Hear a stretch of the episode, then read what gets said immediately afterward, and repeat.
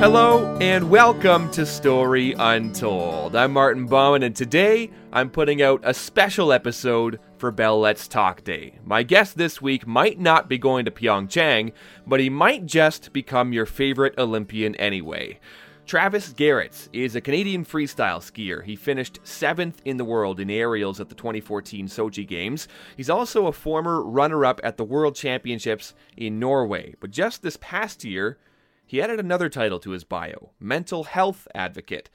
The Olympics are already a life of highs and lows for many athletes. Now imagine all that work, the mental strength you have to build, while also living with bipolar.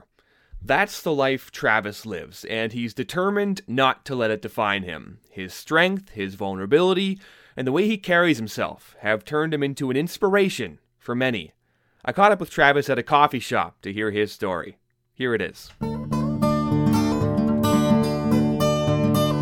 I remember for me, I was probably in grade one or something like that, I, and I, Christmas morning getting a snowboard. Knowing Kitchener Waterloo in this area, there's not really a lot of mountains around here, but we took the snowboards out to the schoolyard where there's a bit of a slope and, and, got out on there. In your case, when did you first get a pair of skis and uh, strap them on and try that out? I think mom and dad taught me and Tyler, my younger brother, uh, how to ski when we were four and six my first memory, and we have video footage of this, and it's incredible, is us skiing in our backyard in Milton. We have a two acre property in the country where it has like a little bit of a downslope, and mom and dad would take the snowblower. They'd blow all the snow from our two acre property into like one line so yeah. that you could build the little hill, go down this little mogul run, if you will, and then hit a jump. And that was my earliest memory of like skiing and skiing for me has been such like a family affair. Yeah. Um, so parents us, do it too. Yeah, parents got us into skiing at a very young age, and it was something we did on every weekend. We'd drive up to Collingwood, or uh, we'd often ski at Snow Valley Ski Resort, just north of Barrie, and um, they'd attach dog leashes to us actually yeah. to, to slow us down, yeah. slow us down from going too fast or getting into the woods. But you know, Ty and I broke off from that really quickly and uh, we kind of excelled at such a young age and just had so much fun doing it as a family affair. I've been on skis once, and that was my one memory: is trailing behind my dad. He's got the rope, kind of pulling yep. me where I'm supposed to be going. exactly. Yeah. Um, but that's a big difference, though, from from downhill skiing to then launching yourself off jumps and throwing yourself in the air and contorting in all these different ways. When did you first start uh, getting into that side of the sport? Um, again, it came down back to my parents who um, put me in gymnastics when I was just two years old. So yeah. I have photos of mom holding me up on the high bar uh, when I was just two. And we had learned the acrobatic side of my sport at a very young age where we were practicing both gymnastics and trampoline um, probably over 20 hours a week, even going into at that age. At, at such a young age, right? So we got so comfortable going upside down and it became second nature. So to combine that with the skiing skills that I'd learned over the years with trampoline and gymnastics as a background, all you want to do is combine them all and do flips on skis. Yeah. so at the age of 10, I did my first flip on skis in my own backyard and yeah. that's kind of like what kicked it off, like got me excited about doing the biggest and craziest tricks you can do on skis at that time. Yeah. So, and I, I don't think YouTube was quite around back then, but there were probably videos, right, circulating. What were you watching and, and seeing, whether it was X Games stuff or or Olympic stuff? Seeing you have to see somebody do it first to think I want to do that. Uh, what do you remember?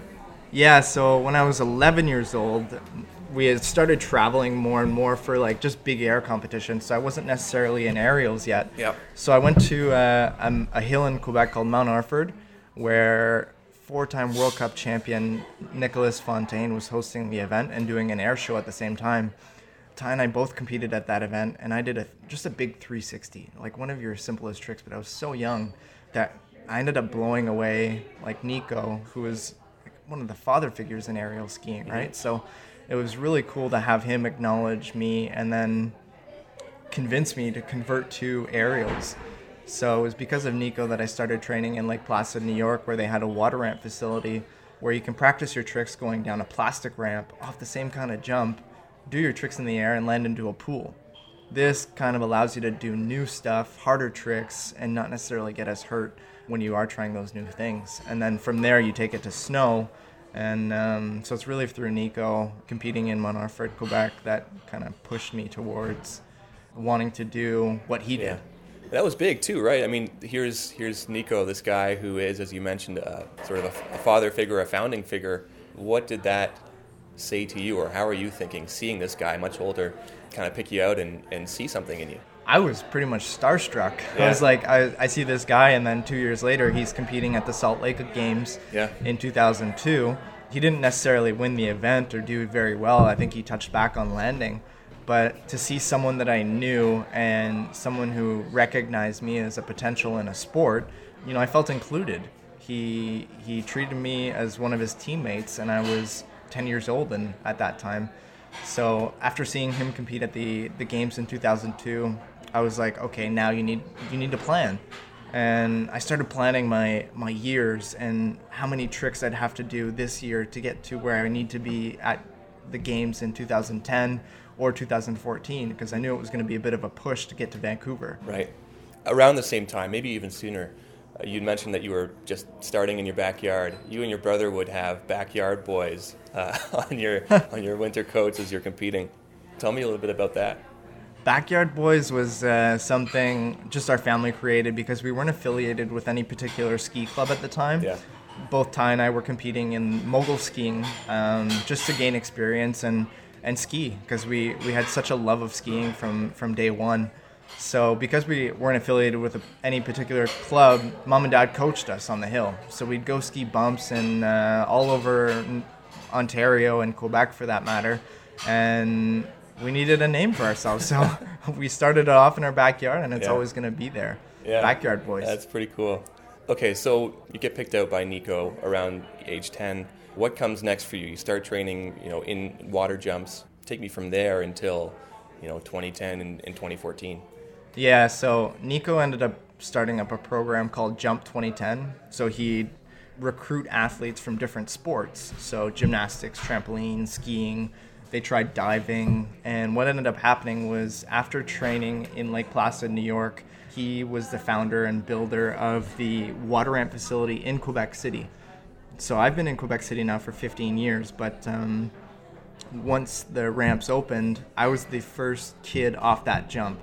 And this Jump 2010 program that Nico was building and had founded was to recruit athletes and get them up to max degree of difficulty mm-hmm. in such a short period of time that most athletes wouldn't be able to make just to push for those 2010 games. There was a lot more funding back in the day when Canada was hosting the Olympics and these programs were incredible. They had housing, food, um, access to amazing training facilities, especially in Quebec, uh, where athletes tend to be a lot better than most other countries in, or most other provinces in Canada, actually.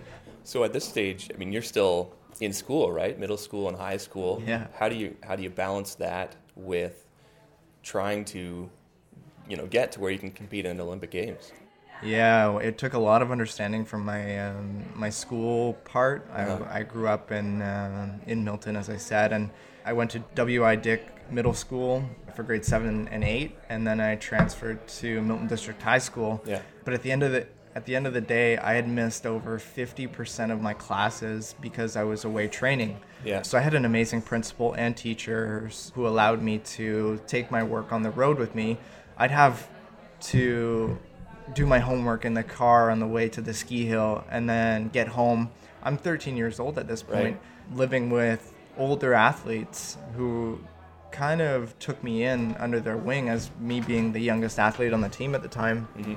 And they'd encourage me to get my school done and all of the older athletes that were competing on the world cup circuit at that time always told me one thing and that was stay in school mm-hmm. um, and i've taken that to heart because um, it allows you to create balance in your life when you are competing and training you need a distraction a healthy distraction yeah. from the stress and pressure of trying to make it to the biggest sporting event in the world yeah Which is probably important to hear that from them too right because otherwise you're thinking what am i doing this homework for i'm trying to do backflips no kidding like what is what is calculus have Right. to do with doing Yeah. triple backflips right now uh, in my life, and where's that going to get me? Yeah. But I ended up going more into the business side of, of education, and I love that side of uh, my sport as well. So I've created you know, a lot of partnerships with, with big companies and, and little companies for that matter who you learn to work with a particular uh, organization or company to maximize exposure for them and you know financial support for for your journey to get to the Olympic Games because it's difficult being an amateur athlete in Canada where you know funding is a little bit difficult to to get 2010 comes around.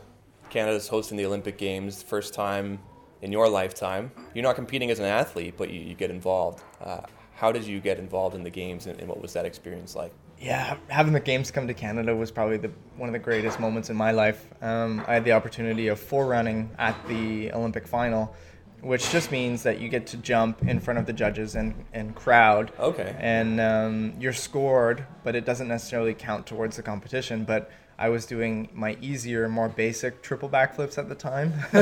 Right, yeah. and uh, yeah, and I, I nailed the jump, and we still have the footage. And to see the world come together through sport Yeah. is incredible, and to have it on home soil was even better. We watched all sorts of events, and they'd post these massive video screens on the sides of buildings to watch hockey games and Yeah. you'd go to um, restaurants cafes bars anything like everyone was showing the olympics and it was one of the greatest moments of canadian history in my life Did you go to opening or closing ceremonies, any of those things? uh, in 2010 i didn't make it to opening or closing because it's strictly um, for uh, athletes Okay. that are competing at the games uh, but we can get to the the sochi Yes, yeah. experience a little later yeah What about uh, what about in Vancouver still? Are you meeting any of these athletes that are getting you starstruck and, and being like, that's you know this person or that person?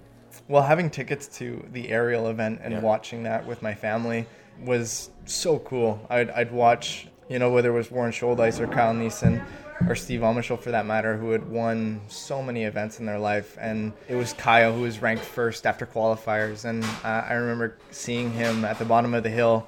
We gave each other a high five and he was just ecstatic. But I was like, keep your cool. You have another jump to do. and like, yeah. So to watch them in on a more personal level, I felt more invested in my sport than ever. What is that mental process like being in a competition, jump by jump? I mean, it happens so quickly, right? It's just a matter of seconds that each jump takes place. And uh, you're trying to figure out what you're going to do in the air and how it's going to compare to what your competitors are going to be doing. Um, tell me about the mental side of things.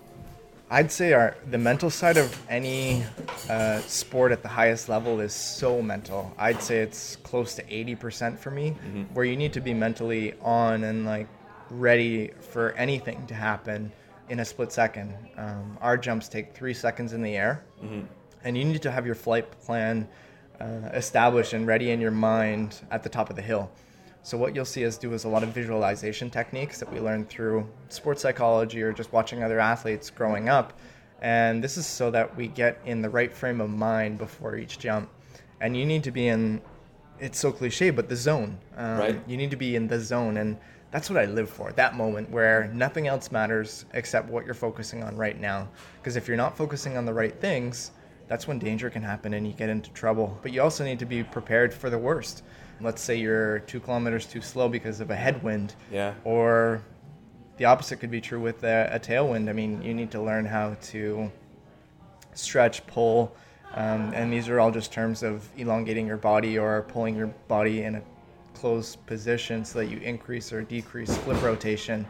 And it's it all comes down to your frame of mind. How many breaks and pulls and strains have you had? Are, are you still keeping track, or Oh, I lost track a long time ago. My body's a little broken, um, not just now, but always, just from our sport. And I think that's uh, why we work out so much in the gym and find balance in our training programs as well. So we have uh, an incredible uh, team behind the athletes. So we have physios, uh, massage therapists, uh, technical trainers, physical trainers, and a lot. All these teams are in place so that you peak at the right time and you create a training program that allows you to get through the season. Yeah. Um, whether it's injury free or injury maintenance, often, all the way up to calculating how many jumps and how many twists you do in in a summer. So we shoot for a particular number, but we're we have some leeway with everything that we do just because of this team behind us. How many falls would you say it takes for you to nail a particular trick as you're trying it out, seeing if you can you can do this? How much of that, how much of the error comes before the, the success? Uh, well, that's why we do a lot of progression in our in our training. So with the water ramp facility, we kind of limit the amount of crashes that you take. Um, your body can only take so many, and I think there's that rule, that 10,000 hour rule, um, yeah. that says you know it takes 10,000 hours to get good at uh, to become an expert at anything in life, and I'd say that's uh, on the on the on the lesser side. Yeah. Um, we've been jumping and training for so long, and you're always seeking perfection in everything that you do. You never really find it. How many perfect jumps have you ever seen in competition or training for that matter? For me, it was only one, and that happened at the 2011 World Championships in Deer Valley, Utah, mm-hmm. where my teammate, we call him Wookie, um, but his name's Warren Shouldice. He did a perfect scoring lay triple full full. So it's a quadruple twisting triple backflip executed to the T. Yeah. And it was um, incredible to watch and be on, um, you know, just have the Canadian name behind you when you're competing internationally. Yeah. So you see things like that. You watch him in 2011. You were at the games in 2010, and, and being able to see some of those events, getting a taste of what it's like to go down those jumps and, and have a crowd there watching you. What happens between then and 2014? What's your focus on getting to those games in Sochi and, and being a part of those? Well, at that same event where Warren Shouldice uh, executed that perfect trick and, and finished first, that was my year where I was awarded International Rookie of the Year. I'd finished sixth at that same World Championships event, and um, that kind of kicked off my reality where it was like, wow, this is not no longer just a dream. This is like something that you can work towards and it can become reality. Yeah. You have a chance. And so you set across another four year plan because the Olympics are every four years for us and you execute your plan as close as possible to get you to where you need to be. So after International Rookie of the Year in 2011, I got injured in 2000 end of 2011 at a World Cup in Lake Placid, New York. I fell short in flip rotation. I ended up tearing my meniscus and my MCL in my right knee. And then um, took some time off. Three months on the couch at home was probably too much for my mom. Yeah. um, she's not used to seeing me at home that long, and it was a bit of a you know longer rehab for me, but it got me more excited than ever to get back on skis because that was the longest I'd been off skis since I was six years old. Mm-hmm. And um, I come back and I had one of the most amazing seasons of my life in in 2013. I had won my well won my first World Cup medal. Mm-hmm. And that was actually at home on home soil in Val-Saint-Côme, Quebec. Okay. Um, so I had family, friends, uh, teammates all cheering me on at that event, and that was my first taste of the podium at such a big event. And um, after a couple more podiums, including one silver medal at World Championships in Voss, Norway, I uh, pre-qualified for the Olympics.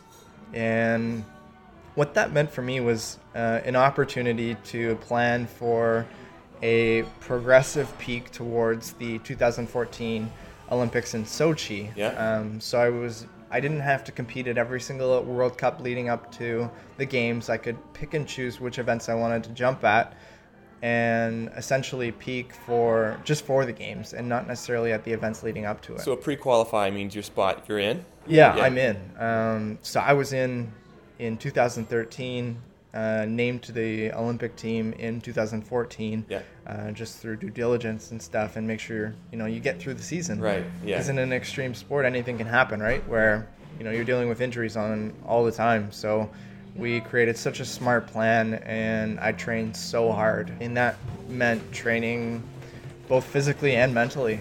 I was working with sports psychologists and every kind of specialist you can think of to get me to where I needed to be for, for the games. What's your team like around you? How many people are are working with you on making sure that you're peaking at the right time?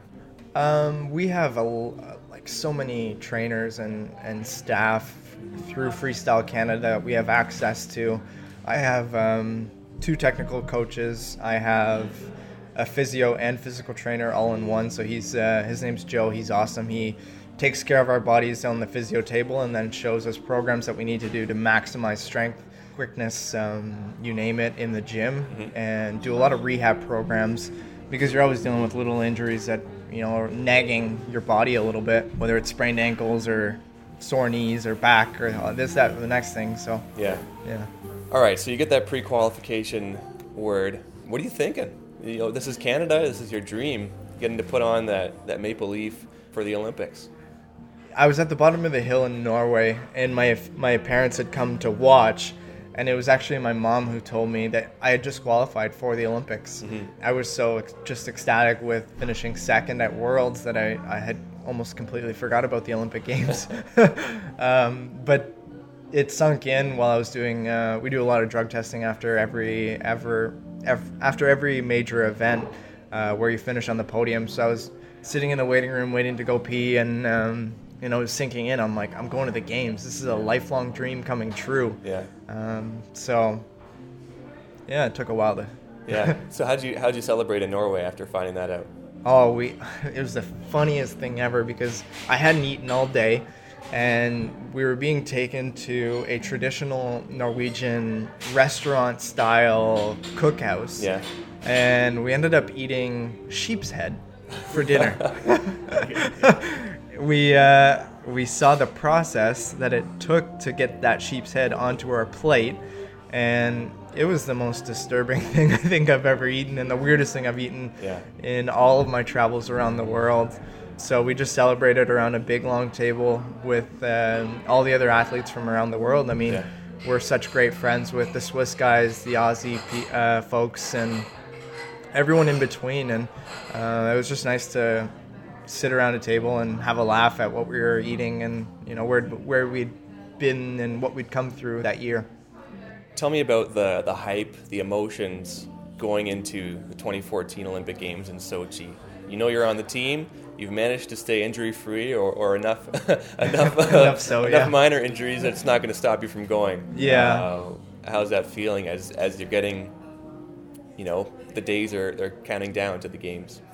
Yeah, I think um, Canadians have such high hopes of their athletes, whether it's in an Olympic year or not, and uh, having pre-qualified for the games, I think um, pressure started to rise very quickly. Where Team Canada and um, Freestyle Canada and all my partners were uh, now looking at you know podium potential at the games. So yeah. you're no longer just a contender at the games. You're or qualified. You're you're now a contender for a medal. Right. And with that comes a lot of extra pressure and stress that didn't necessarily come from external factors. I put a lot of that pressure on myself as well. Um, having won three medals the year before and winning my first World Cup in China um, the year of the Games, I think I put a lot of pressure on myself to, to compete at my best. And knowing that I trained so hard, I had to go into the Games knowing that I had no regrets. Uh, no regrets regarding training, lifestyle, anything. So I, I had to be on point, and that was that was my goal, and that was I think the hopes that Canadians had for me as well. That is a different experience, right? Because before that, you're to some extent at least you're competing for yourself and your and your own, I guess, gratification from results, and, and you know pushing yourself to do your best. But then you add the weight of a country onto, uh, you add the expectation onto performance, and, and that can easily start you thinking in a different mind frame. Let's talk about the games then the opening ceremonies, you're there for that. You're around fellow athletes. You're in Olympic Village. You're there for it all. Something that um, you know very few people get to experience. Yeah, I mean, going going to Sochi was probably the coolest thing I've ever done in my life. Mm-hmm. Um, walking in opening ceremonies like up this huge hallway with surrounded by Canadian athletes that you've idolized your whole life. um, and then knowing that my parents were in the in the crowd somewhere during in this massive stadium and everyone in Russia was screaming for every country and I think that's what mattered most to me um, at that point in my life where it doesn't matter where you're from uh, or who you are what what sport you do or anything um, sport brings so many people together mm-hmm. and the Olympic Games is just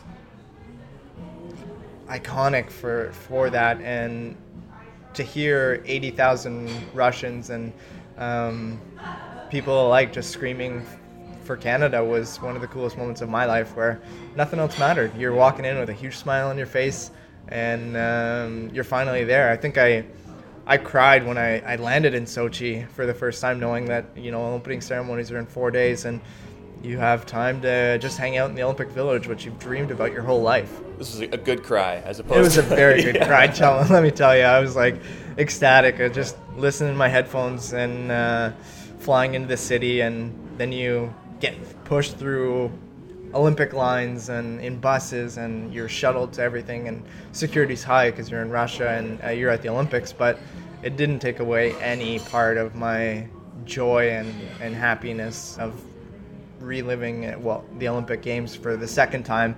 Although the first time was just a little bit different in in, in Vancouver, but uh, yeah, Who's the first person you see? You sit down in Sochi, whether it's somebody like a Sidney Crosby, a Kaillie Humphries, or a Shaun White, and you're like, "Holy crap! I'm at the Olympics right now." Um, I'm not sure that I had a one particular moment when I got to the games. Yeah. But I know doing closing ceremonies in Sochi, we were just hanging out with Sidney Crosby, and Yeah. everyone, every Canadian athlete was trying to take selfies with him. But I was just like, let's sit here and talk, man. Like, I don't, I don't necessarily want a selfie with you, Right. but we were with Luongo, and but it that was the only moment in my Olympic experience where even a one individual athlete was put on a pedestal, and that was Sidney Crosby. Mm-hmm. Every other athlete seemed to be just on par. Like you're, you're just a normal person Right. doing something cool. Yeah. Um, so that was neat for me to just be amongst other like-minded individuals who, at the end of the day, are just normal people. As an athlete, are you getting a chance to attend other events, or are you so drilled into I've got to compete in my own event? Like you know, maybe after your event's done, do you get a chance to go to see other other events that are happening? Yeah, so I compete on. I usually compete on day ten of the Olympic Games, which was uh, fell on February seventeenth, if I'm not, not Okay. wrong. So before my event, I kept it pretty low key. I was in my dorm. Uh, we'd go to the calf with my coaches and stuff, and keep everything as normal as possible. Because at the end of the day, yeah, it's the Olympics, but it's the same three seconds that you've been training for your entire life and entire career. Right. But after the games, that's when stuff got really interesting, and I, I'd go and see other events. And my partner Visa brought me to the gold medal game, Yeah. and uh, that just incredible hockey and incredible sport across the board. And we'd sit in Canada House and watch other events with whether it's with my family or other athletes, and then the Canada Olympic House is where my family were.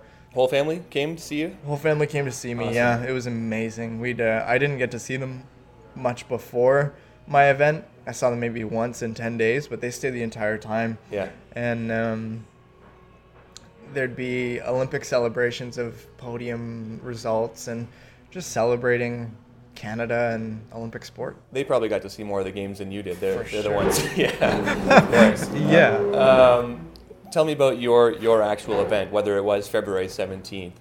Uh, you finally, I mean, this has been years in the making, right? Pretty much a lifetime in the making of getting to this first chance to compete at the games, and you're at the top of the hill, looking down at the jump below you. Yeah, we had. Uh, I think we had four days of training before my event, and it was probably the most stressful time of my life. I was. I realized where I was and where I'd come from, and I was all alone. I had uh, I had no other teammates with me that were competing in aerials just because of uh, injuries or lack of qualifying for the games. So I I felt like I had the weight of a lot of expectation from myself and the country included um, to do well at these games. Uh, I had a massive breakdown on day two of training. Um, but then my sports psychologist and my coaches talked me down from that and you learn that it's not just another day. Um, it's the day you've been waiting for your entire life and you've built so much hype around this one event. But um, again it comes back to that mental frame of mind that you need to be in up top where nothing else can matter. You can't be looking at the 5000 cameras staring at you or the 15000 human crowd um, that are applauding and cheering for not just me but everyone you take it one jump at a time and that's kind of how I live my life right now. Is just one jump at a time. So how many jumps did you get in, in those games? So my first jump in qualifications, I did five flips. Okay. Uh, three of them backwards and two of them forwards on the landing hill. So in areas, that's not what we want. that's not good. You lose a lot of points for that. Uh-huh. But I was able to sit down in the snow for a second, think about what I had just done.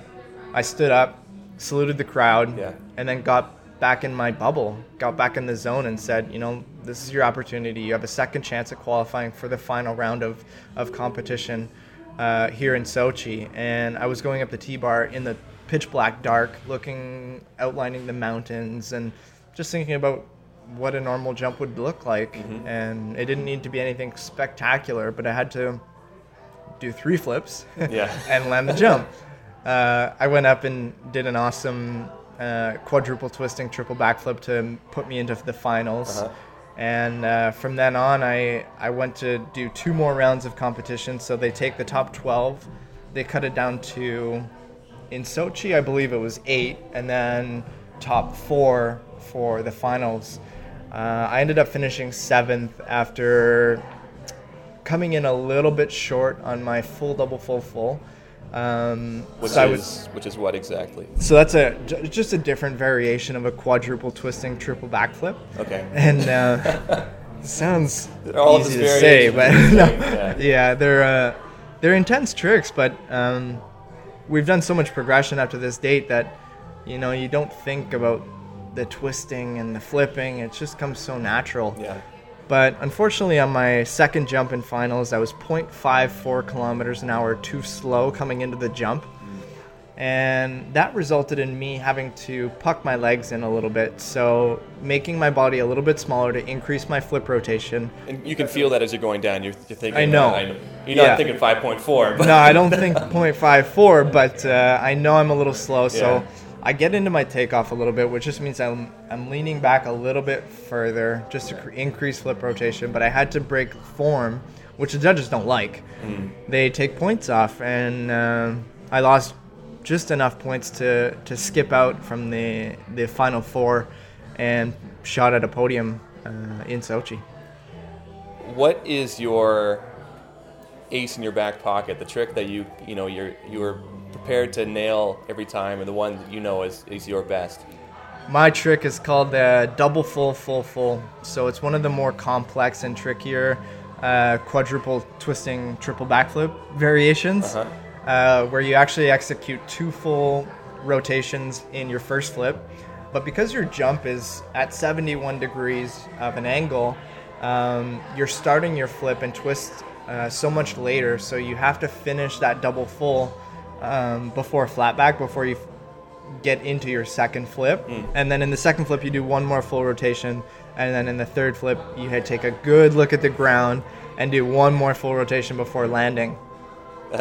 it's crazy. You're explaining it, and I can kind of picture it, but it's like I, I don't think anyone can quite experience it unless you're actually doing it. Yeah, to do four four rotations and three flips in three seconds.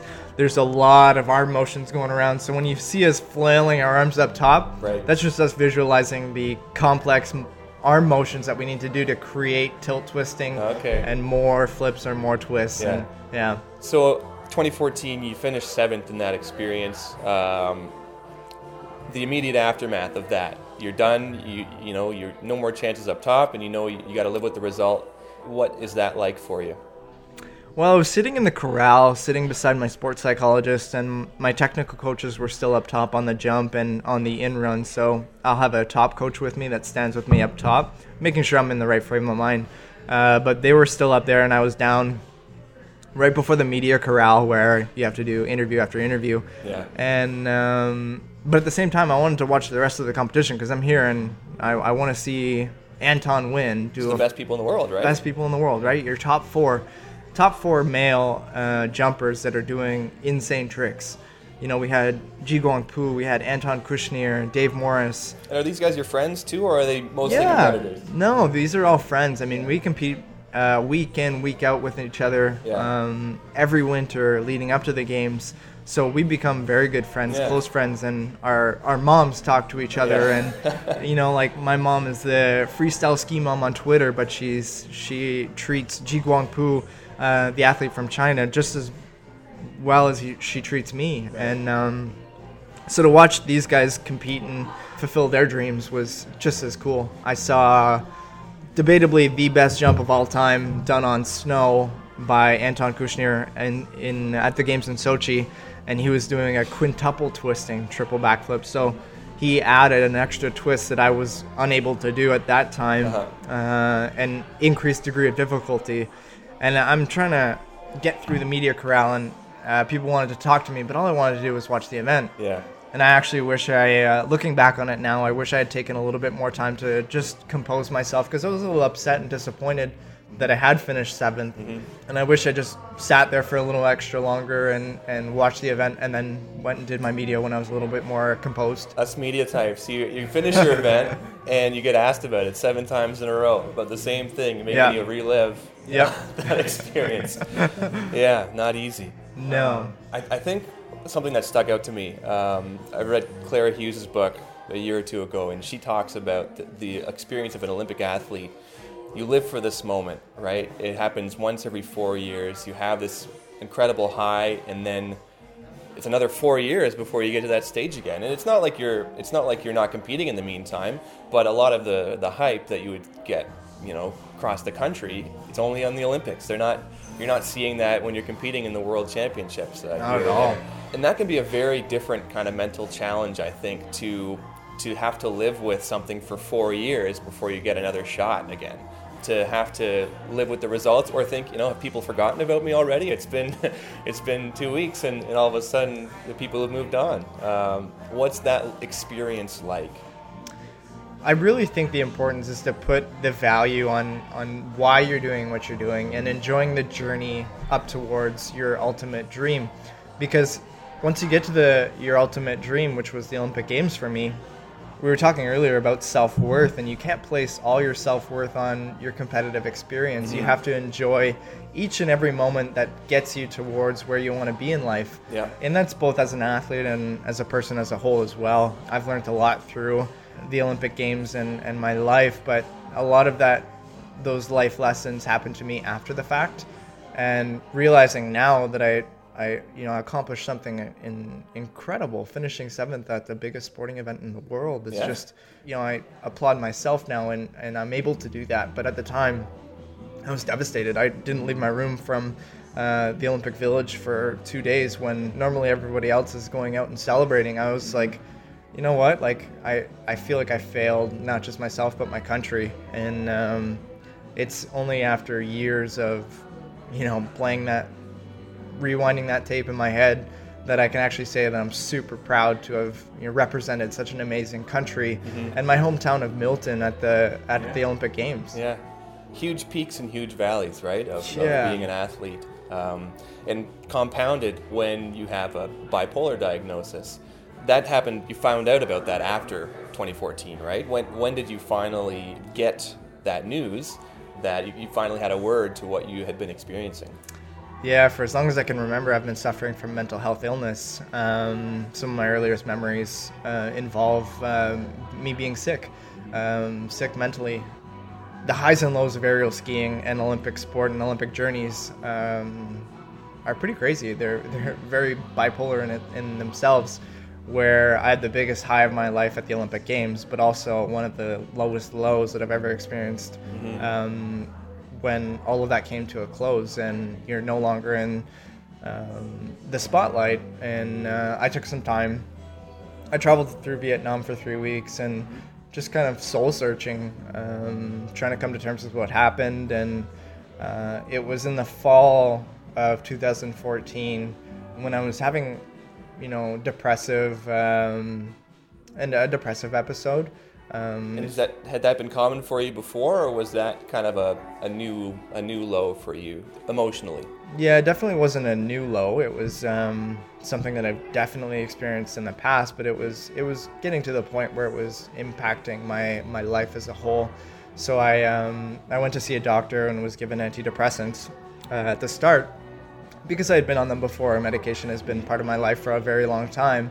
Uh, but what ended up happening was three weeks later, I found that I had flipped into a manic and mixed state, mm-hmm. which led to me being hospitalized and then given the diagnosis that I had type 1 bipolar disorder.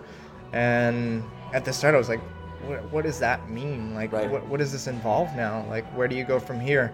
So it's been a lot of learning and understanding what I have and research and uh, therapy, medication, you name it, to yeah. And what have you learned about about what type one is like? What what's the if you were to give you know the definition? I'm sure you've gone through it many times before of, of explaining it to people. Uh, but but what's what's the general experience of somebody who has type one bipolar?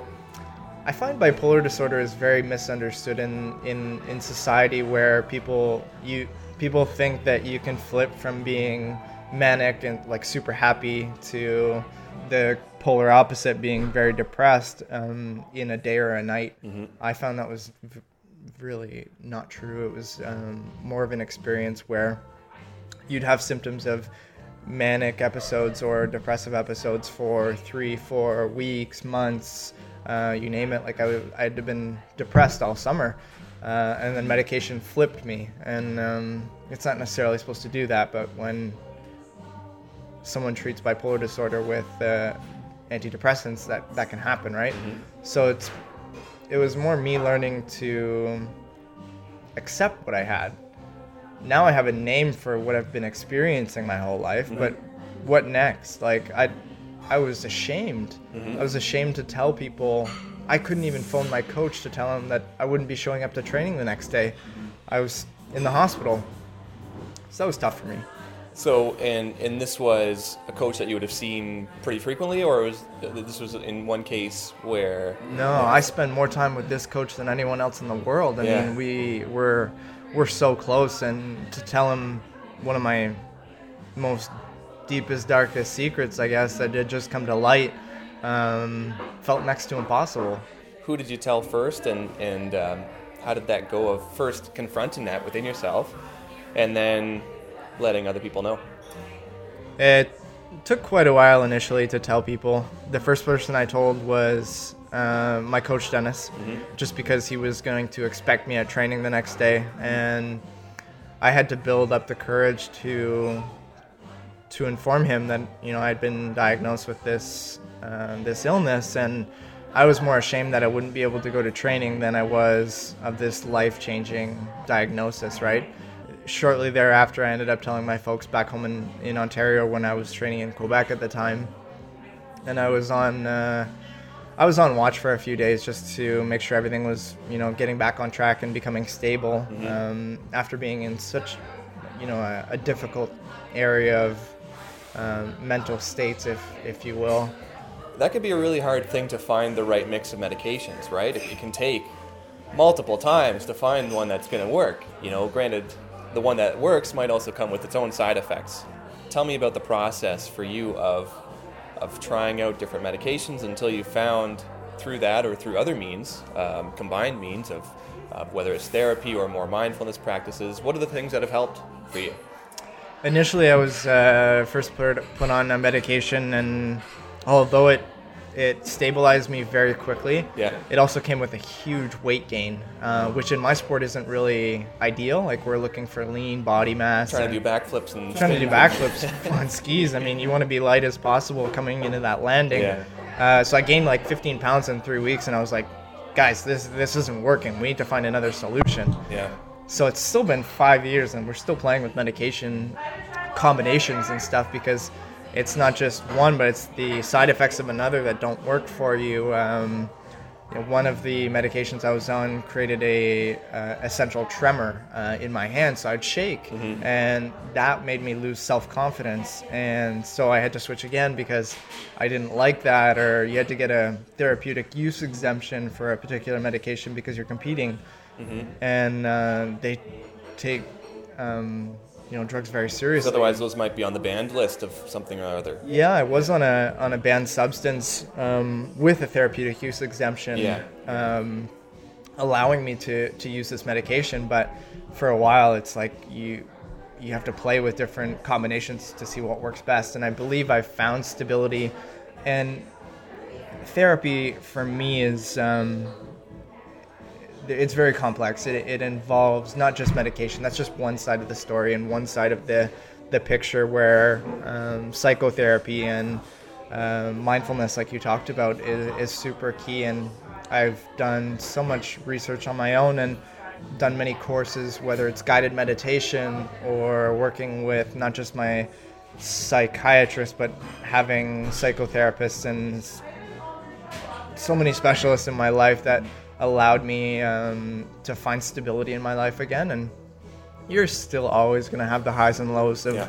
of life, but um, I think learning to manage the extreme states Yeah. of uh, bipolar disorder, especially in type one, has been uh, has been key in my my health. And as it's been a few years for you now that you have a word to put to it and something to understand what's happening, I imagine you've been able to identify, you know, when you're starting to enter a high or, or get into a, a season of lows. Uh, what what are the sorts of signs for you that you're getting into a manic state, and what what goes along with that? Yeah, learning learning more about yourself is has been such a, a long process for me. Because when you when you are in a manic state, you don't necessarily realize you are.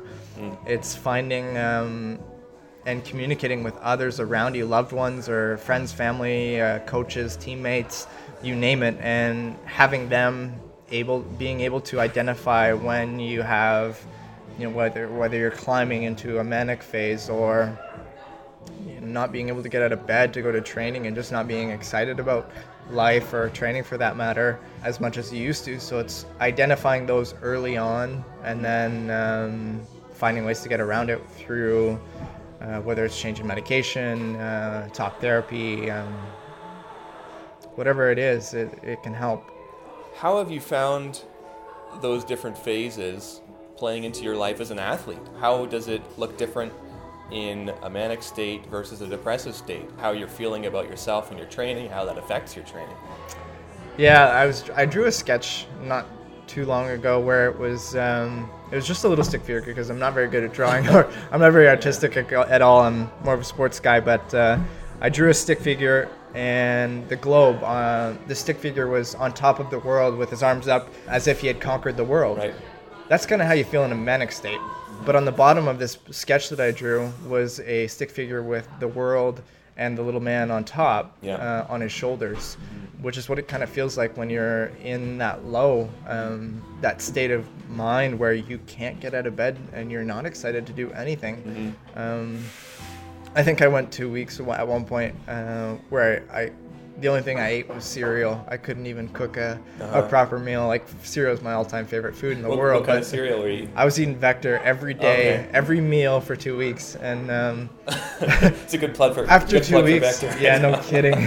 after two weeks, I was like, yeah, something might be off. Yeah, yeah. and that's kind of when you when you go get help, and um, but it takes a lot of courage, I believe, for someone who is sick with mental illness to go get help on on their own. It's a very difficult struggle because the last thing you want to do is find help and talk about your problems when you're feeling that way, which has been um, one of the hardest things for me, aside from acceptance. And now I try to live my life where bipolar disorder does not define who I am as a human being Right. or what I'm capable of doing in sport or otherwise. Right. You can't let it define you and and learning to work with it. So when you're when you're climbing into highs, you you're very productive. You're you're very successful, but you need to learn that it needs to be controlled at a certain point. And although it can be fun at the start, it can go sideways pretty quick. When did you, in this process, from wrestling with it yourself, accepting it, telling family, your coaches, your training staff, when did you decide to go very public and, and tell you know, Canadians or tell your fans and followers, uh, especially when, as an athlete, I know there are concerns about well, what are my sponsors going to think about this? What are what are all these different people who are invested in me going to think about this? That those are the kinds of mind games you can start to play, right? And and, and go down that path. They're yeah, they're hardly even mind games. It's reality. Yeah. I had a contract um, a, way back when. I won't say with who, but in the clauses it says if you are diagnosed with a mental illness, they can drop you as a partner. And this to me was mind-boggling. I was like, what now? How do how do I do my due diligence and make sure that every sponsor that I have, because it's it's it's for my success and long term as well. Like to be able to compete and train, I need financial and Totally. uh, different kinds of support. So I had to personally contact all of my partners and tell them the news. And this was only four years later because I, I kept it quiet for four years. Tyler and I, um, my younger brother, we decided that you know it's, it was finally time to make the video, share my story publicly. But this was four years in the making. Yeah. I, I had written the script years ago, Yeah. but I was too scared to share it with anyone for fear of being dropped by partners, fear of feeling ashamed for what you have. And it took a lot of courage and um, support from my family, uh, first and foremost, that they were on board with what my decision was to, to release it publicly and, and share my story on, on a bigger bigger scale. I think that sport has helped make me into who I am, but it's it's through a community involvement and you know being backed by so many amazing companies or individuals in the Milton community or Canada as a whole that kind of makes you who you are and why I wanted to share my story was so that I could help others. Mm-hmm. And it's so cliche to say, you know, like show them that you're not they're not alone. Yeah. It's very true, but I find this self-help, helping yourself before you get too invested in, in others first and foremost. That's the best way you can help any other any other individual is by helping yourself first. Well, there's kind of a few ways you can look at it, right? One is, is taking ownership of it, and, and when you take ownership of it, it's no longer controlling you, but you're in control, right? Exactly. And then also, I think uh, an experience which I'm sure you can relate to. I know, I know in my case, when I, uh, I did a fundraiser, I wanted to bike across Canada, and, I, and so I did a similar thing. I put together this video and said, you know, kind of laid it out there. Here's here's my story. The people that you hear back from on the other side of things, the people that you've known for your life and you haven't heard from them what they're going through, or people you've never met before, and you're getting messages from them. Uh, the people that you get to meet because of that.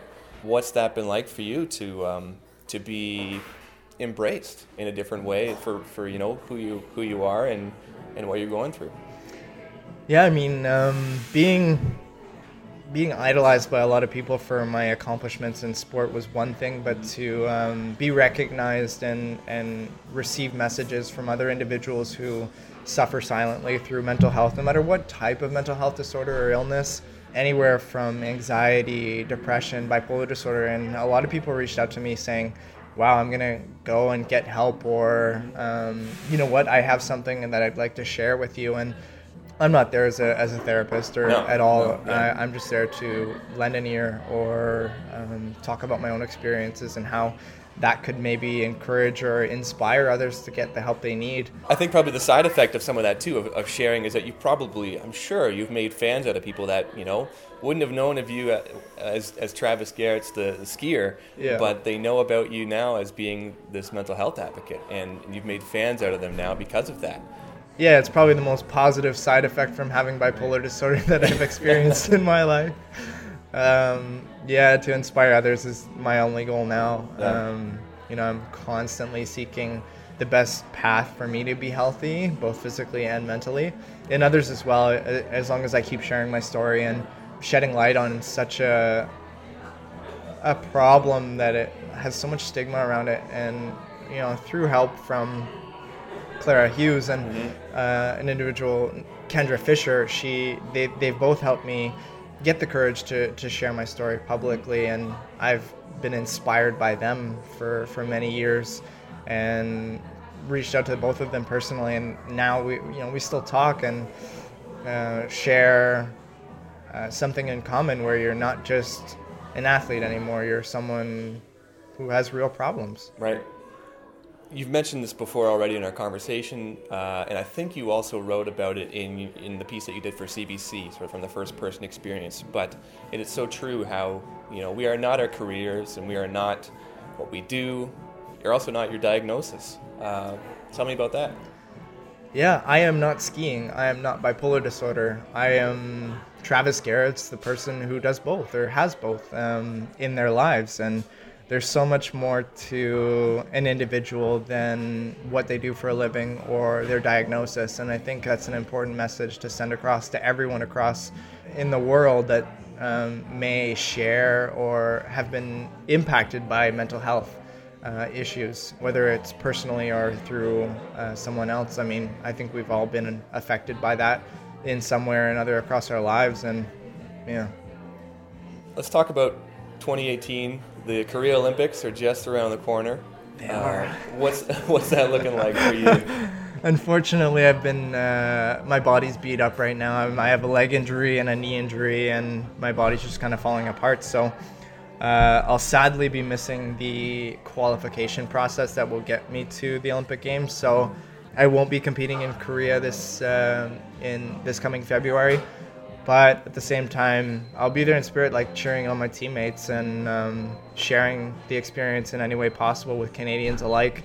Uh, whether it's setting up big screen TVs everywhere across uh, Milton or Kitchener for that matter, or um, you know sending uh, athletes personal messages, just showing my support and the support that they have across mm-hmm. uh, their country, and knowing showing them that they're not alone in their uh, journey to represent Canada. What what is the the sort of the life span of, of an athlete in your sport? Is is twenty twenty two within sight, or when do our athletes kind of age out of competition? Uh, I guess it depends on the length of your career as yeah. well. So, like, I started at a very young age, and I'm 26 years old now. Yeah. Uh, China 2022 is definitely still in my sights, yeah. where um, athletes and aerials can peak probably around my age, anywhere between 26 and 30 years old, yeah. and kind of cap out at you know mid 30s probably is your latest. Some of the best jumpers in the world are in their early 30s, but again, it depends on how long you've been beating your body up. yeah. Uh, I started at such a young age and I've had my fair share of injuries, but if I'm healthy, both physically and mentally, there's not anything I can't do. Yeah, yeah. I want to ask you about a few other kind of miscellaneous things. You were studying in Stanford while also training. Uh, you know, you're in one hand you're training at the top of your sport uh, as a very competitive athlete. You're also going to Stanford at the same time taking classes. How do you balance both of those? I'm I've always been in the in the mindset that I'm in the pursuit of excellence in both education and sport, and I encourage that through my um, scholarship program at Milton District High School, where I grant the top male and female athlete student uh, with uh, you know financial support um, leading towards their careers. So it's always been important for me. It's funny because when I signed my first sponsor, um, Chudleigh's Apple Farm, mm-hmm. a local Milton um, apple farm, signed me when I was probably 15 years old for the rest of my career, wow. Um, with two clauses. One, that I chase my dreams and go for it like 100%. And the second, I stay in school. Uh-huh. So it's been important for me to pursue excellence in both education and sport throughout my career and find that balance between a lot of people call it the work life balance, but for me it was sport school balance. And coming off the slopes and sitting down to do some work was a great way for me to disconnect from that skiing world for a long time because you're so immersed in this culture and life where you're living with your teammates and coaches, and that's all you have uh, for months on end. But for me to have school in the background, which was actually picked up by my partner Visa, mm-hmm. um, so they were encouraging me to stay in school, and uh, I ended up graduating with a certificate of in advanced project management through Stanford this year. And um, it was funny because Ty and I both actually graduated with the same certificate at the exact same day. Uh-huh. Um, and that was something that I can share with him now. And you know, sharing memories is what life's all about. When was the last time you paid for an apple? Is that part of the sponsorship too? getting, we go shipments to your house. We, we go apple picking all the time, and Dean, um, he's such a such an amazing guy who supports everything from yeah. the Milton District Hospital to the Center of the Arts and sports and uh, he sat me down at 15 years old and says, "Why should I sponsor you instead of giving money to the homeless?" Mm-hmm. And my answer was, "Well, I can offer you value to uh, as a company, and you can follow me and my story through monthly updates and you know creating hype around sport in in a business because sport brings people together no matter where you are. Yeah, yeah.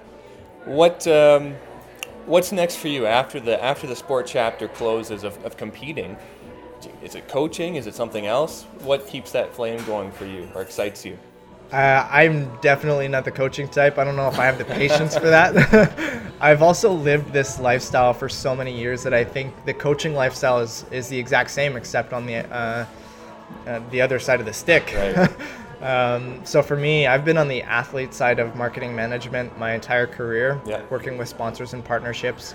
Um, I would like to become on the uh, to go on the business side of uh, of sport and work as an athlete marketing manager for you know, potentially one of the companies that I've worked with, have, I've had the opportunity to work with in my career, whether it's Red Bull, Visa, um, Chudleigh's Apple Farm, or, or who knows what. So I'm not quite sure what's next, but I know that sport has given me so many learning experiences and, and qualities uh, that I can take and, and transfer over to the business world as well let's say that somebody's listening to this and they relate to you that maybe it's not bipolar they have, maybe they have some other form of mental illness or, or it totally. speaks to them. What do you say to somebody in that moment if they're if they're still in that period of where you were before, keeping it to themselves and and wondering where to go with that? Well, I think the time needs to be right for any individual to share their story, mm-hmm. um, whether it's publicly or uh, just telling one person. Mm-hmm. Um, maybe that could make the difference. And and if that's a doctor, a, a teammate, a student, uh, a teacher, someone that in their lives that could potentially make that difference, and knowing that you can't be ashamed for reaching out for help.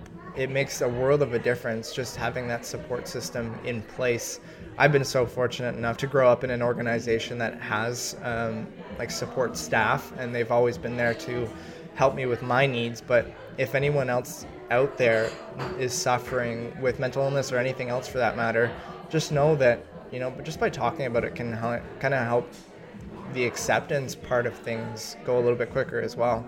Thanks a lot for sharing your story. Anything else I, I haven't asked you about? You still want to put out there? I don't think so. I think uh, I think we're good. But yeah, thank you for the opportunity to share my story. Hey, thanks. It's been a pleasure.